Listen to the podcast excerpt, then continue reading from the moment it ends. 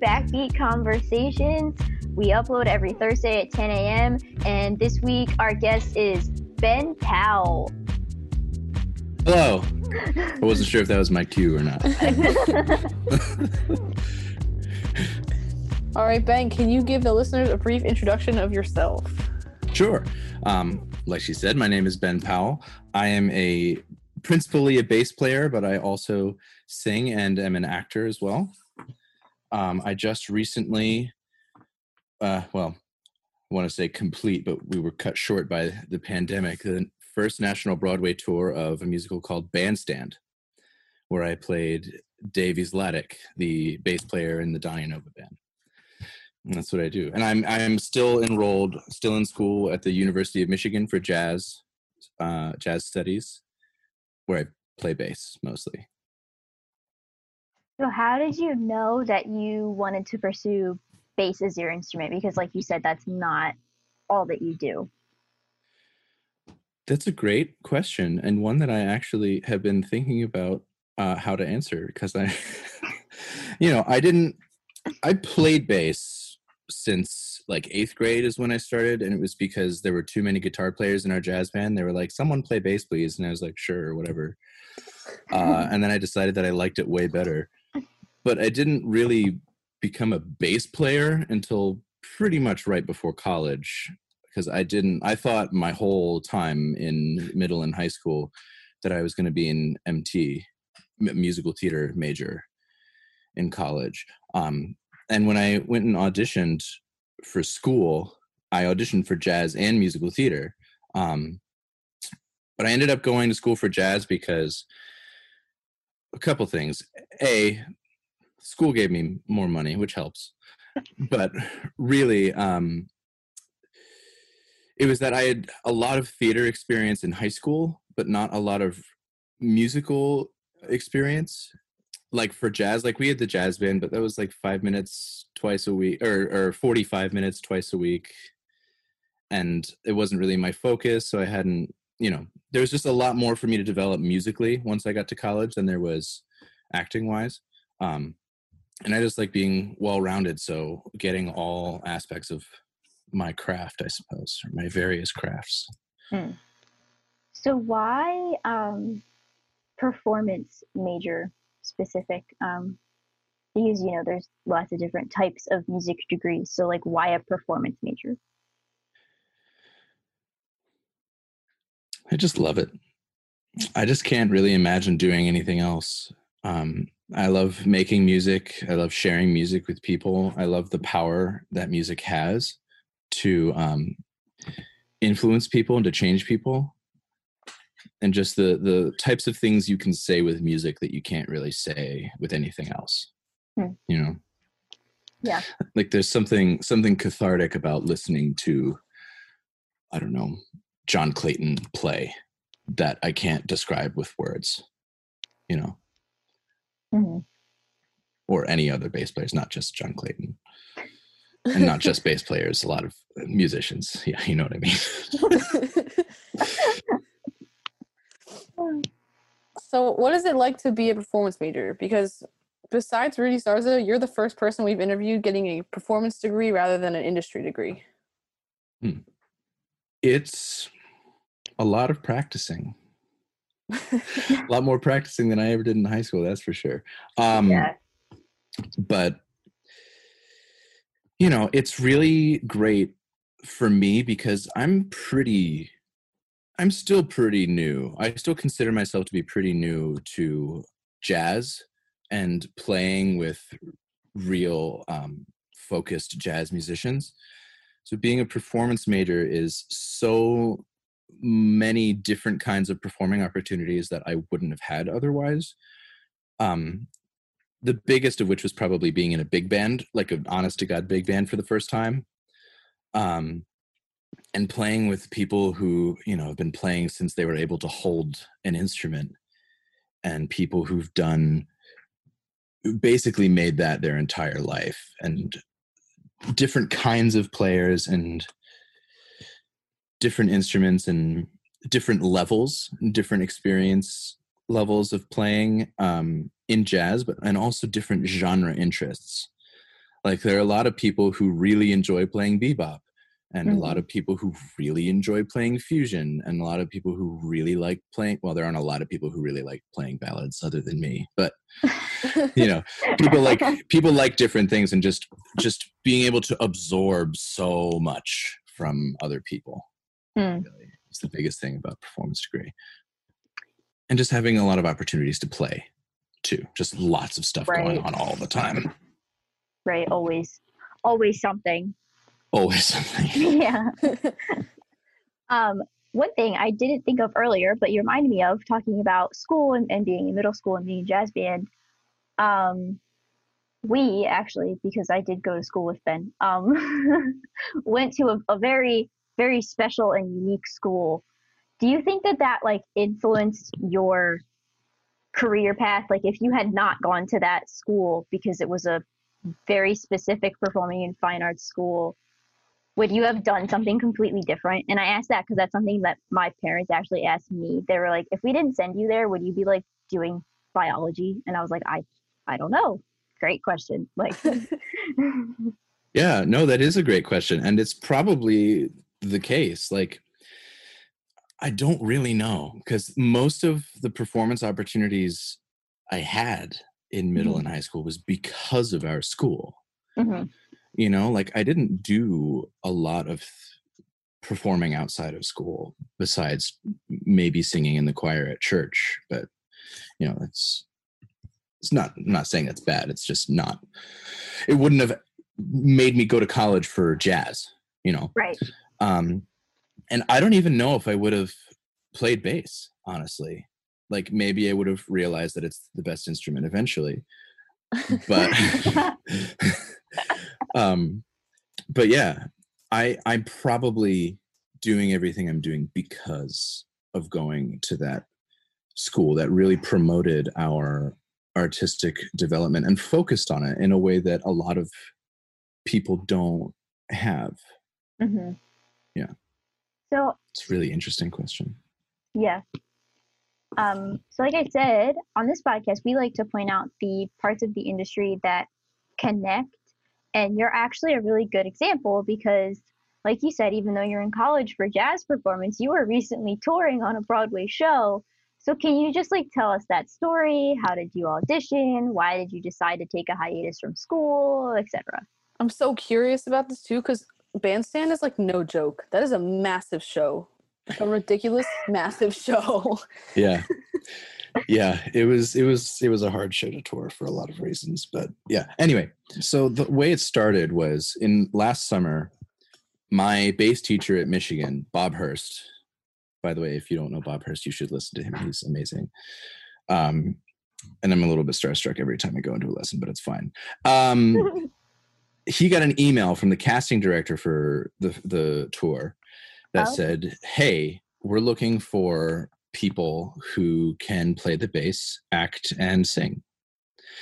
And he sent he forwarded it to the studio, and I was like, "I can do those things." And I emailed the casting director, you know, thinking to myself, like, oh, "There's a long shot. I'll just pursue it and see where it goes." And they said, "Yeah, could you send us some videos of you're playing?" So I recorded I don't even remember what I played. I think I played ornithology and anthropology. Two ologies. That's weird.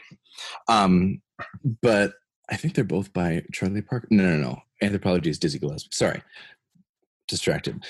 I played those two, sent them the videos, and then they asked me to do a packet. They sent me a packet. They said, Great, your playing sounds great. Here's a packet with a song excerpt two bass excerpts from the show and two uh, acting sides, two two th- scenes of dialogue from the show, and I recorded those, sent them in, and then they said, "Where are you in the country? Can you come to New York for a live audition?"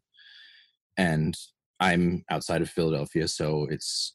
I mean, sorry, you. I've always. I'm so used to qualifying my location. Um, you know where I am. so I went up to New York for a live audition. I met the casting director and some of the creative team. Did the same sides that I recorded for them and bass excerpts and stuff.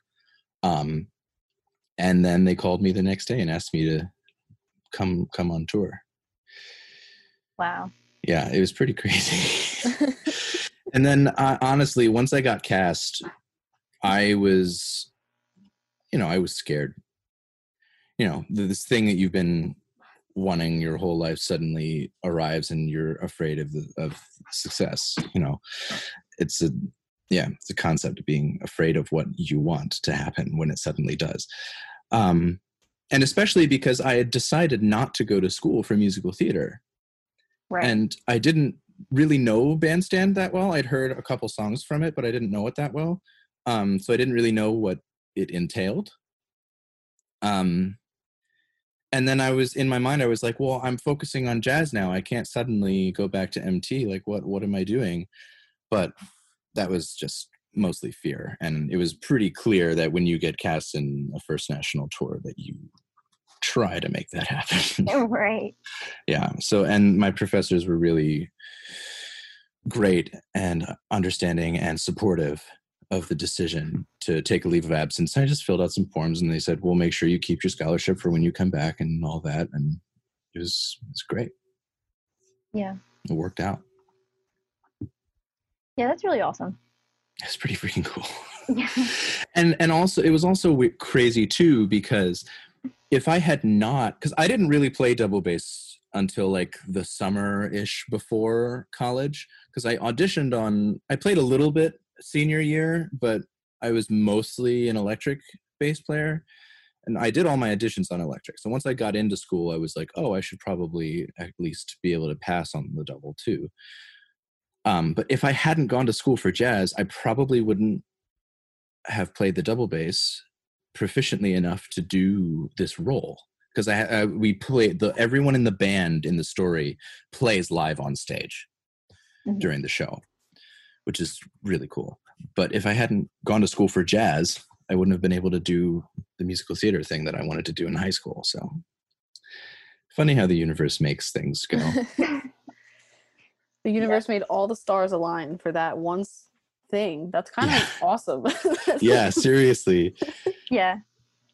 Really, really cool. Yeah. So, you're not specifically music industry, but what do you think about the music slash entertainment industry right now? Right now, like in general or during the pandemic, like this very moment. However you want to answer it. Um, well, during the pandemic, we're taking a hit like everything. Um, but the the director of of Bandstand made a good point to us. We've had a couple Zoom meetings as a as a company just to catch up with each other. She made a very interesting point about how when this is over, artists are going to in all parts of all the industries are going to explode back into action. Um, and we have all this time to like ferment and do our own thing and really work on ourselves and our individual parts of our craft that once we come back we're going to be so ready to go that it's all going to explode at once. Like i wouldn't be surprised if there are a lot of albums coming out suddenly at the same time once this is over and there are going to be a lot of actors getting roles a lot of shows a lot of movies tv shows. It's gonna it's all gonna come back really strong um what yeah once this is over. That's what i think about pandemic industry. And it's also great to see everybody still doing their art and putting it out on the internet for people to, to see and enjoy and doing like these um whatever web concerts and stuff just to you know keep it going. And and it's also a great example of when the world goes into a crisis everyone turns to the artists for support and comfort and to get them to get every everybody through everything you know That's a really good just point to make thing to say. Because yeah, it, like people were like, "Wow, we all have to go home," so all the musicians and actors and and fine artists, everybody was like, "Well, I can just put my art on Instagram. That's cool." yeah And that's kind of how how it's been going. yeah you know sometimes it's hard to not necessarily be making money off of your craft but sure. you know for most of us it's not that's not really the point Right. so it's it's just great to see everyone still has the heart and like people doing everyone's just doing really sweet stuff that you don't really see in any other time like um dennis deyoung posted a video of him singing uh the best of times just himself and his piano. You, you know dennis deyoung singer for Styx? Yeah. yeah. He just he was just by himself. He's like 72 sweet old man playing piano for the world just because. It's it's just really cool. It's just really really cool. Yeah, the response from the artist has been overwhelmingly like to help people assimilate into being at home all the time. right And I think that is maybe not as scientific as the people on the front lines, but equally Right. as important to the Mhm. people at home. yeah mental health and and morale is is really more important than i think our culture ever gives it credit for you know and not obviously not to say that all the people working in the hospitals aren't super important Oh, also they are super important. like Right. beyond important We need them. yeah just all all aspects of of the of the event you know Mhm. Especially since, you know, I, I think the internet has turned it into a meme, but as with anything that happens, it's not just the pandemic that we now have to worry about. Now it's like, great, if I go outside, the murder hornets might get me. I saw Yeah. a picture of one of those this morning and I was not happy. Yeah. horrifying they are the- demon nightmare hell creatures And then the government was like, yeah, like aliens are probably real. And everybody was like, okay. I okay, don't even care because I don't want to die. I Like, could see Godzilla right now and be like, oh, whatever. Of course Yeah. Godzilla's here. That's fine. right it's like this might as well happen Yeah. I'm not surprised anymore. Like, it's cool. Like, cool, whatever. As long as you're not stepping on my house. I don't exactly. I did. I did actually see some articles though that the the murder hornets are not as big of a problem as we thought they were initially because everything hates them. Okay, good. So like other like smaller wasps are like ganging up and killing them and stuff. So Hell They're yeah. so, they're so Go Wasps. terrible looking. yeah, I I, saw know. a I picture of them. someone holding one, and I was like, "That is Oh my God. huge. No, I don't it's wanna- unacceptable. I don't want- even want to think about it. No. Not a Uh, fan of bugs, especially when they're big and they have murder in their name. Oh yeah. I, who named them? You know, I was thinking about this the other day. Scientists are dramatic. They name things very dramatically. they are dramatic. like you know how like the, it's called a weeping willow. Like Mhm. why? Who named it that? Like people, people say they're very dramatic. They give things very dramatic names. Someone That's named true. that the murder hornet.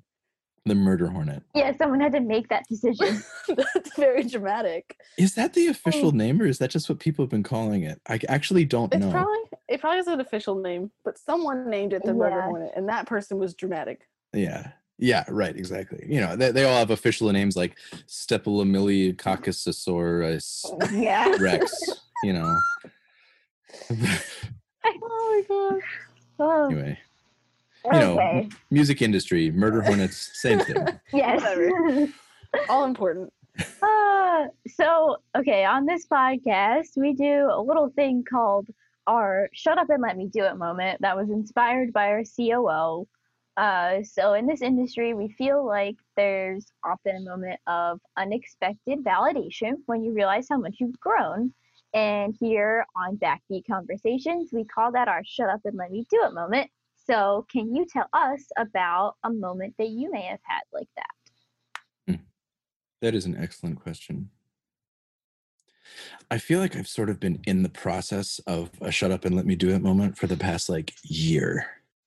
Hmm. You know, or because I'm, if I was to single out one moment, it would probably be when I got cast and started rehearsing for Bandstand. Mhm.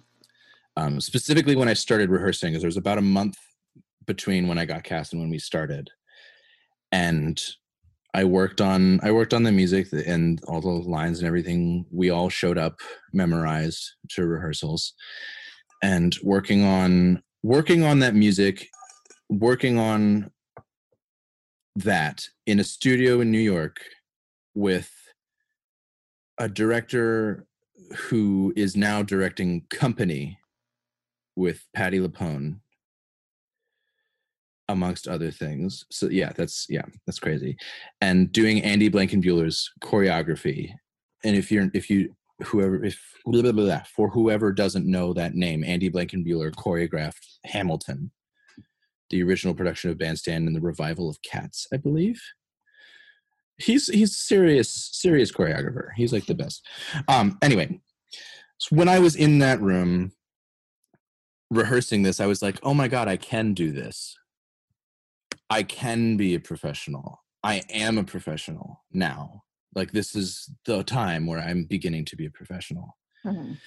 and just sort of realizing and I've, I've also had a lot of trouble just in general in my life giving myself credit for things that i do which is pretty universal for artists i think a lot of us do that but like finally being able to see something that i can't not give myself credit for you know and just accept like i did this i'm going Right. this is my life now this is where i am and it's mm-hmm. okay to give yourself credit. That's probably my shut up and let me do it moment. Yeah, I like that one. Yeah. Yeah. Yeah. Especially something that's so irrefutable that it punches through all the annoying self doubt and all that jazz. And all that jazz. All that jazz. so we get a little we get we tend to get a little heavy with the industry question and the shut up and let me do it moment question. Mhm. So what is your favorite food? all, Any and all. all foods. All food is my favorite.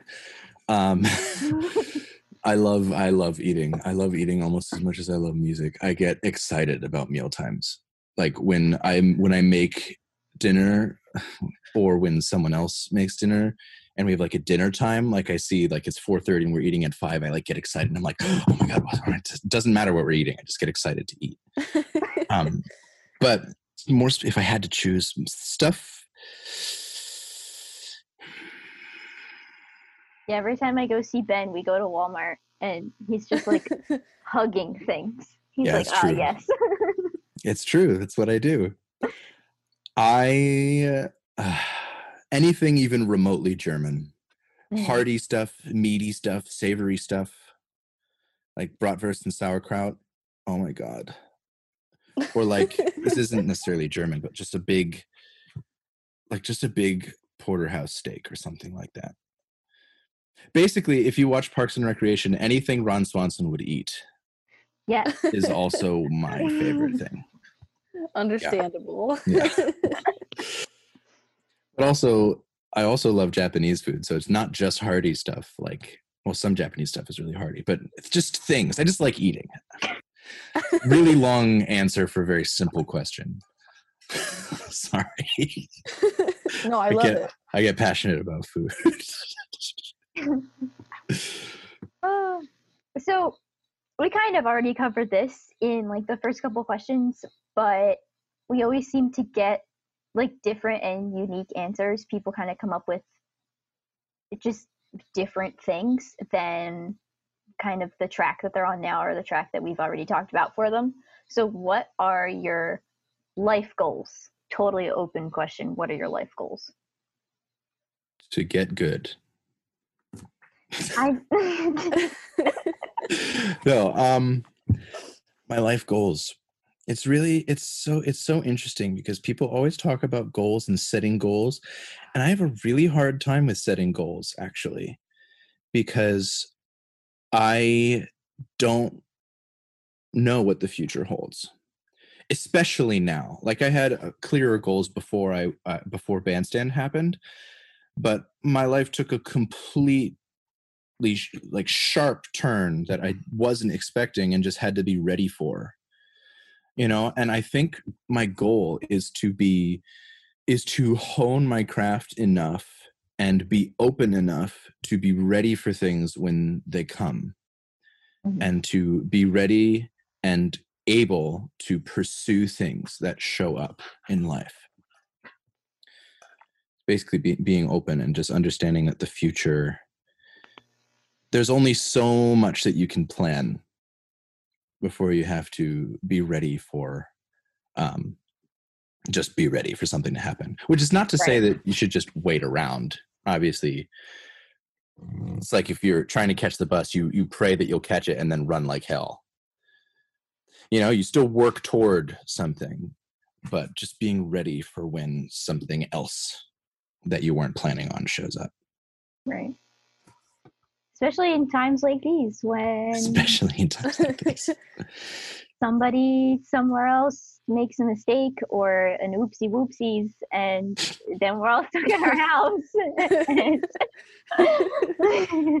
my whole uh, plan for you know my you know uh, every musician our whole plan was just like ah i guess that's out the window Yeah.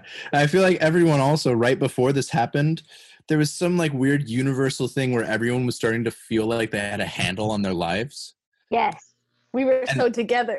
Yeah, we are like, I'm finally getting it. Like I'm actually doing the stuff I said I was gonna do. And then they were like, go home and stay there forever. Like and I was like, cool. what am I supposed to do now? Yeah, cool. Guess I'll practice more. yeah oh gee But yeah. Yeah, especially when we don't know what's gonna happen, because we don't really know how long this is gonna last. Mhm. there people try to put end dates on it but like three or four end dates have now passed Mhm. you know and projections are only so accurate and only go so far but it i like i wouldn't be surprised if this went all the way till fall yeah you know with the way things are going i mean i hope it doesn't i hope it ends as soon as possible but we might not even fully go back to school you know yeah. Right. we Which might is- do like online or or some sort of hybrid or not at all so it's just hard to plan yeah and it's just super wacky because Mhm. you know, school gives you a lot of opportunities, and then like the our jobs largely depend on live events, and the Mhm. live event industry is probably going to look a lot different. Yeah. Like, Even when they can have crews together, like they might not be able to have the audience in the room, and it might kind of turn into like a pay-per-view TV situation where like, oh, you want to watch Bandstand? Well, you got to do it from your living room. Sorry. exactly So yeah it's going to be a, a slow um restarting of society i don't uh, it's not it's not going to bounce all immediately at once back to the way it was it's going to it's going to be Mhm. stages you know it's not a bad Yeah. thing just just for to make sure it doesn't resurge Yes. yeah And for reference, because this podcast is coming out July 2nd, because we have lots and lots scheduled. And the day that we're recording it is May 17th. So if by Yeah. some miracle everything's like totally back to normal and everybody's like, what are they talking about? Although I highly doubt by July 2nd it will be back to normal. This will all be still way relevant and live events of, you know, thousands of people will not be happening. But just as a little reference. Yeah. People are like what are you talking about i've seen def leppard four times I would love it. I would literally I would literally do anything to see Def Leppard right now. Mhm. i would do anything to see def leppard four times I know, right? let alone once my god they're so great sorry anyway just get like misty-eyed thinking about def leppard that's that's fair. hysteria sorry That's a great song. it's a great song it's Well, probably my favorite album of theirs is wonderful. hysteria Oh my god, you just answered our next question. That's our next question. Is I- uh that's my favorite def leppard album Not your favorite Def Leppard album. Just kidding.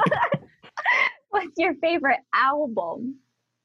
But a lot of people cannot pick one, so they just go through like eight bajillion. yeah i know that's what i'm gonna do i hope that's okay because i can't Fine. I can't pick one.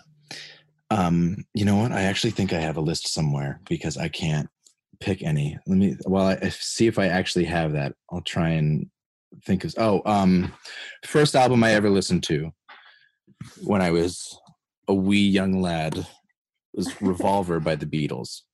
Hmm. First music I can remember hearing. And it has the Beatles have informed so much of me as an artist. Just everything about them. you know, we can talk about the Beatles forever, but and then rediscovering them too. Like I memorized every aspect of every song when I was young, like little baby baby Ben. And now that I'm a musician going back and listening to the discography, I'm like, "Oh, that's why they're geniuses." Like I Mm. get it more now than I did before. So Revolver for sure. Um uh another one of my favorite bands, Toto. Their album from 1999, Mindfields, is awesome. It is the album that made me want a five string bass. Well and truly, like I need to get a five string bass was Mindfields. Yeah, come on, Ben. I know, I know. You've had a five string forever, Yeah, but I can barely handle four. I was tired of uh, retuning or having to bring multiple with me, so I was like, yeah, do that. We're just gonna add on that uh, extra string and have everybody tell me that my bass is bigger than me. It's not.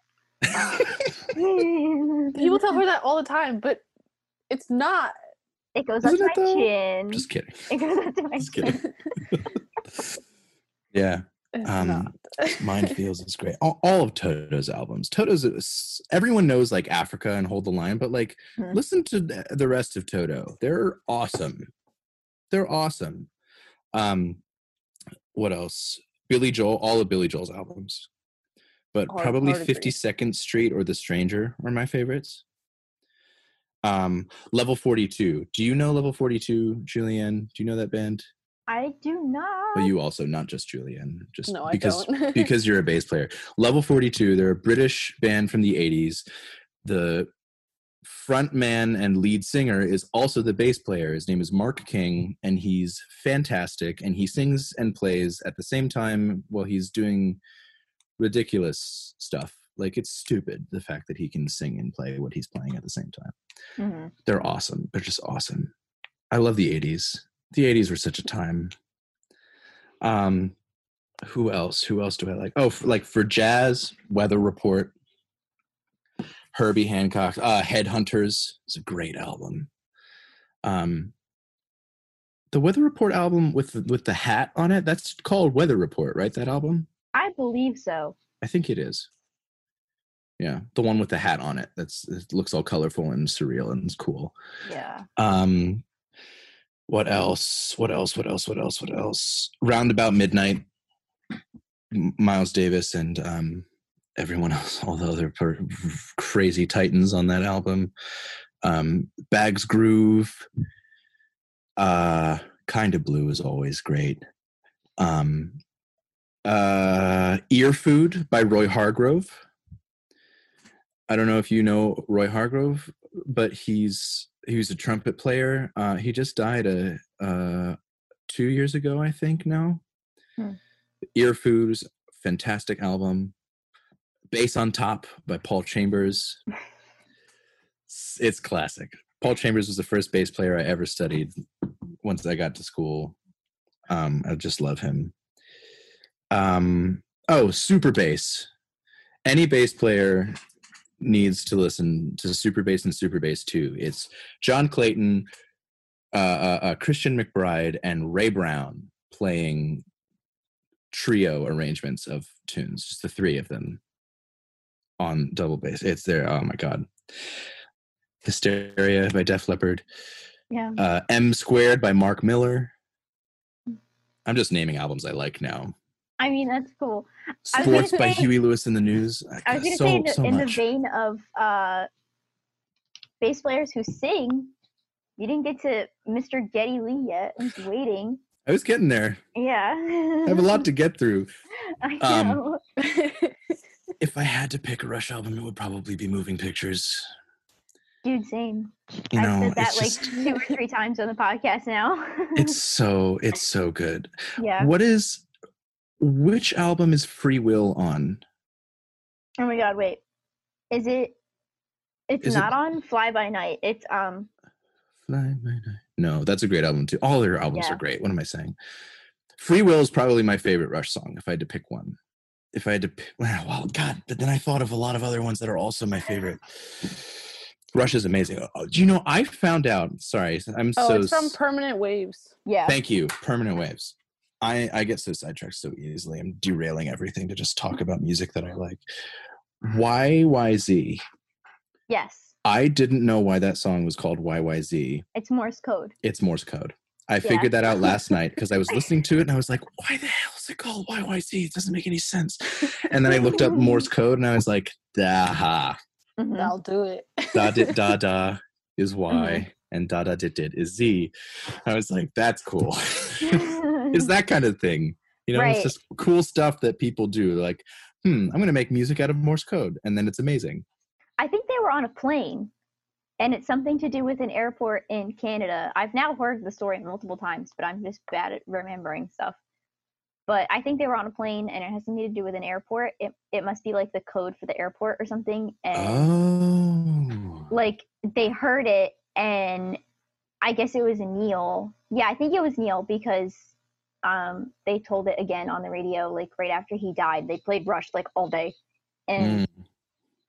like he heard it and he was like, "Hey, this is in five four, and we should make a song." And there you have it. Incredible. Yeah, Incredible. Singing bass players, man. They're more it's like a thing. People don't realize it's as much of a thing as it is. Like bass players who sing. Geddy Lee, uh, Mark King, I said, Paul McCartney, my God. Um, Esperanza Spalding, Sting, right? Sting, yep, Sting. I share a birthday with him. Oh my god, really? Mm hmm Crazy. Him and Gandhi. oh, Oh, that's so good. I share Yeah. birthdays with them. wow. And I think uh, one of the guys from Tears for Fears, I don't know their names, which is terrible, but The singing bass player? yeah, Oh, I didn't know that. I'll have to look that up. yeah. Tears for Fears is great. I know. I only know that because I saw them and I was like, wait a minute. You do that too? Yeah, exactly. Tears for Fears is one of those bands that there are a couple bands that were like one hit wonders in the 70s and 80s, but then you listen to the rest of their discography and you're like, why do people not know them better? Oh, it's Curt Smith. Curt Smith. Okay. Mm, Tears for Fears is like that. The Bee Gees are like that too. Everyone knows Staying Alive, but they have a lot of other really great songs too. I'm just I'm just talking. If we if you want to I can shut up like and how like get on with the question. They're like with Joan Jett because everybody knows I love rock and roll, but then there's like, yeah. hella other Joan Jett songs that are really good. Hella other. That's right. It's true. Oh, you just reminded me an album I just listened to last night by Joni Mitchell called Don Juan's Reckless Daughter. It Wow. has Jaco on it. Jaco plays bass for it with Joni Mitchell singing and playing guitar and it's Mm, crazy. You should you should listen to that album, Don Juan's Yeah. Reckless Daughter I'll it was to. like I think it was like the second to last or the last album she was doing with some label, and she was like, "I want to do whatever." they were like, okay. Yeah, so she did, and it's I mean, it's some of the like most genuine music. Uh, the lyrical potential of that title is ridiculous. I know, right? I love it Yeah. so much. Ugh. Anyway, and I'm sure there are albums I'm missing from the limitless amount of music that I've heard in my life that has influenced me somehow. You know, There's always more. there's always more. listening, and then I'll forget about something and go back to it, and it's the best thing I've ever heard. Yeah, exactly. And sometimes if it's been long enough, it's like you're listening to it for the first time again. Mhm. Oh man. Oh man. Together through time. Tupperware Remix Party. Great band. They're awesome. They're so much fun. Their name is Tupperware Remix Party. How much more fun can you get? Sorry. love that. Anyway. very accurate. Very accurate. Anyway. All right. So, um, is there a quote that describes you? You have one? I have two. To maybe not like me as a person, but like general philosophically for me. Um, Albert Einstein said, I think this was my senior quote actually. Hmm. Everybody is a genius, but if you judge a fish by its ability to climb a tree, it will think it's an idiot for the rest of its life, Um, I love that. which is sick. Yeah. Which, you know, it's awesome. And then the other one is by Michael Chekhov, and it is There is no art without joy. Oh yeah, I love that one. That is probably one of the biggest defining quotes of my life. There is no art without joy. Even if you're singing a sad song, you still like what you're doing. Yeah. Mhm. Like you need to be happy to be sad. Right. Yeah. And just the energy. I love the word joy because it's so, it's such a substantial term that can mean so many things on so many levels in so many contexts. You know, you don't have to be necessarily happy to be experiencing joy, you know, or you don't have to be doing a happy thing to joyfully do that thing it's, it's just such an expression of passion uh, it's it's indescribable it's really powerful the most powerful quotes are always like the shortest Yeah, Yeah. little ones. like really short and sweet But then you think about them forever. Yeah You're like, exactly oh, you go huh huh oh you know huh? yeah exactly yeah those two probably probably the best and before we go, if you could have any job in the world, what would it be? Doesn't have to be music related. You could just be like, "Can I have this job?" And someone would be like, "Yes." green lantern of earth I knew at some point he was gonna say something superhero related. I Yep. ten out of ten thought that like his quote was gonna be something from like Superman or Batman. I was like, it's coming. It's coming sometime. He's gonna say like my favorite food is comic books. Like I, comic books oh my god i should have said that I should have said that. Oh, I have to. Th- are there any? Do I know any good Batman or Superman quotes? Uh, not off the top of my head. There are plenty. There are plenty in the comics. But yeah. if I could, but actually, if I could have one job, I don't know. There are so many jobs. I know. I I also like. I don't know how to. Is bass player an acceptable job title? Like, I don't really think of it as like a job, more as like a profession or a craft, I guess. I, I guess if you want it to be, it's your job. Yeah, That's what I say my job is. yeah, because it's it's like technically your job, but like we we don't often think of Yeah. it as a as a job, you know. Like I'm technically unemployed, but Yeah, she plays bass like it's her job. yeah, Right. right. I guess if you're an independent contractor, which is what most musicians end up being, it's sort of like we're always unemployed. It's weird. right, yeah. Independent contracting is weird.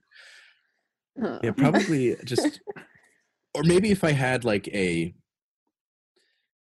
if I owned a club and we had consistent jam sessions and I was like the resident bass player, There you go. like a successful, Yeah. like a really cool club that served awesome food. like you were the guy. Like, yeah.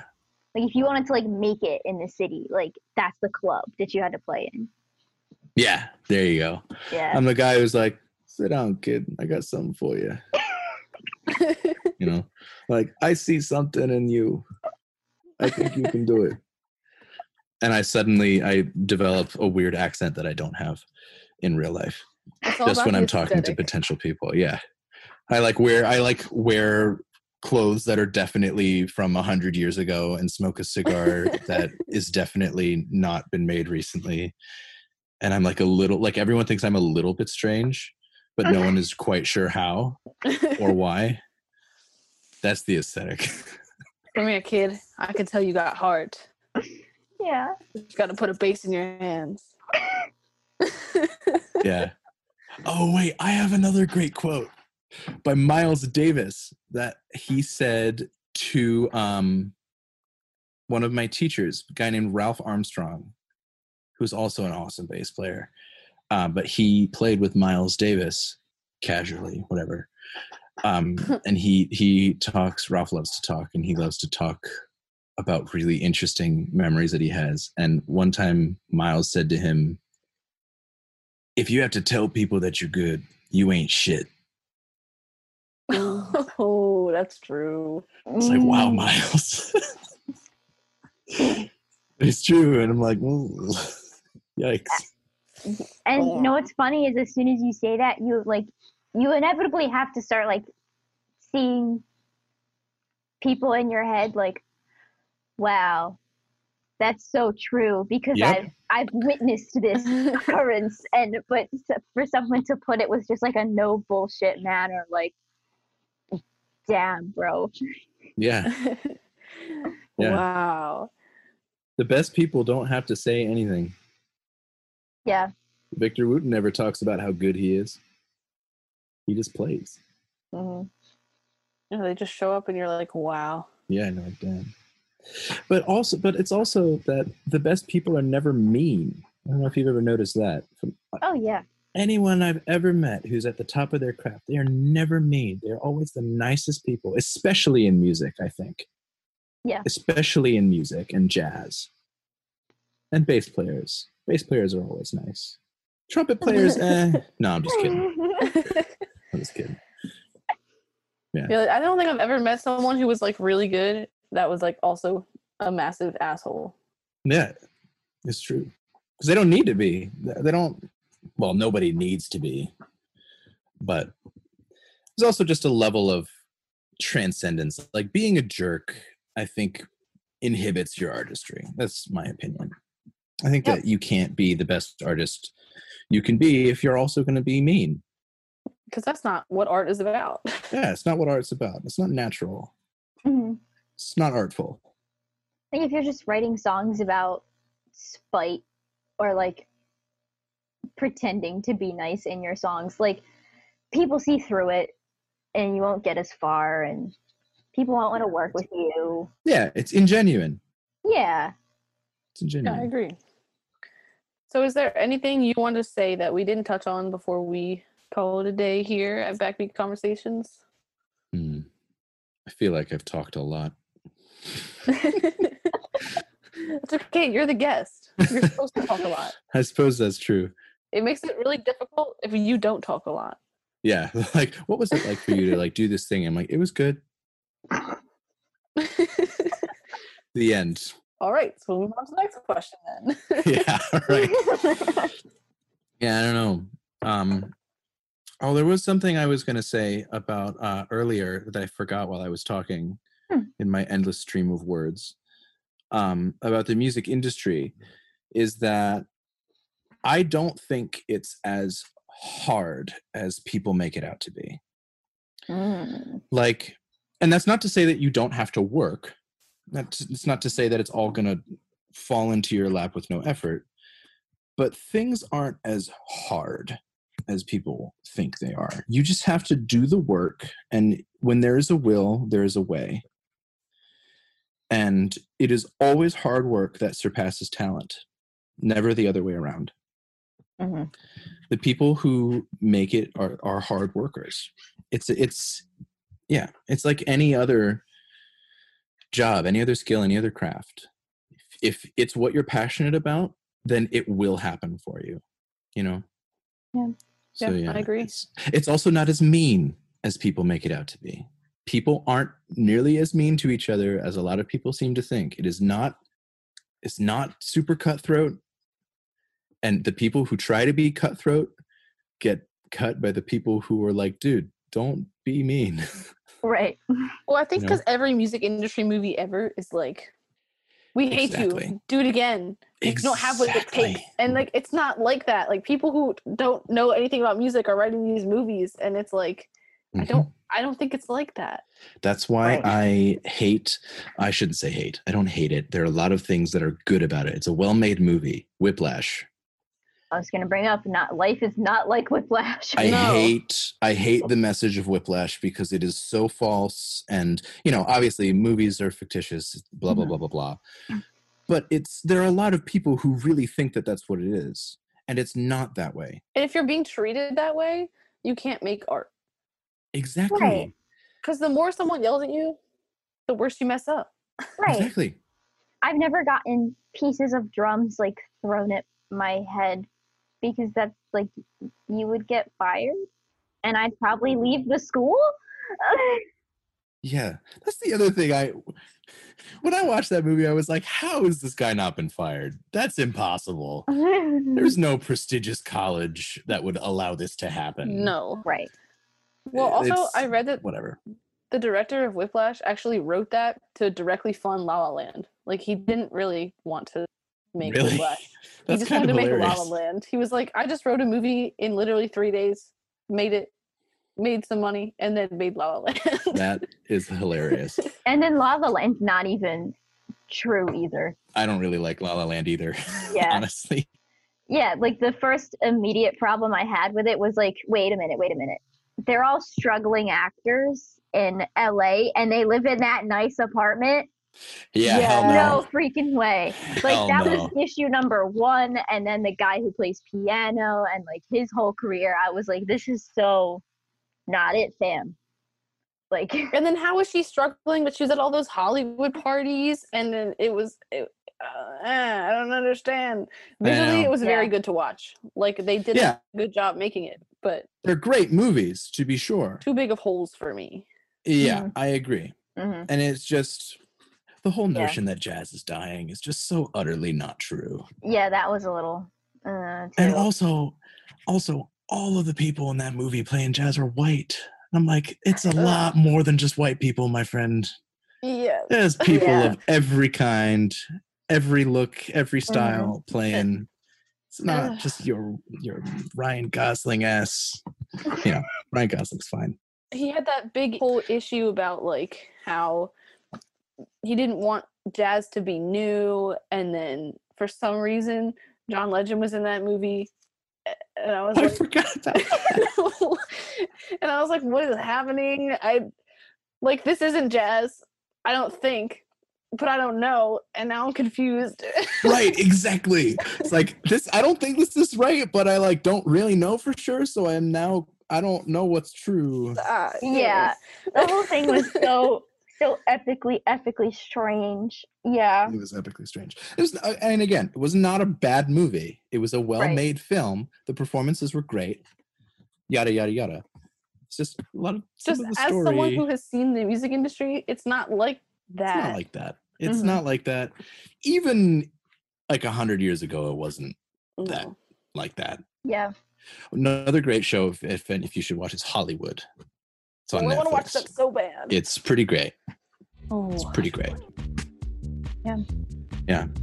Well, that was a really good closer, honestly. Those are some great, great closing words. So thank you for listening to Backbeat Conversations this week. Uh, come listen to us every Thursday. If you're having issues finding us, go to audioboom.com, type in Backbeat Conversations, and then there's all these nice little links to all of the platforms that we are on. Or you can just listen right on that website and just totally make your life easier. But at any rate, thank you, Ben. This has been great. I'm Julianne. My co host is Elena.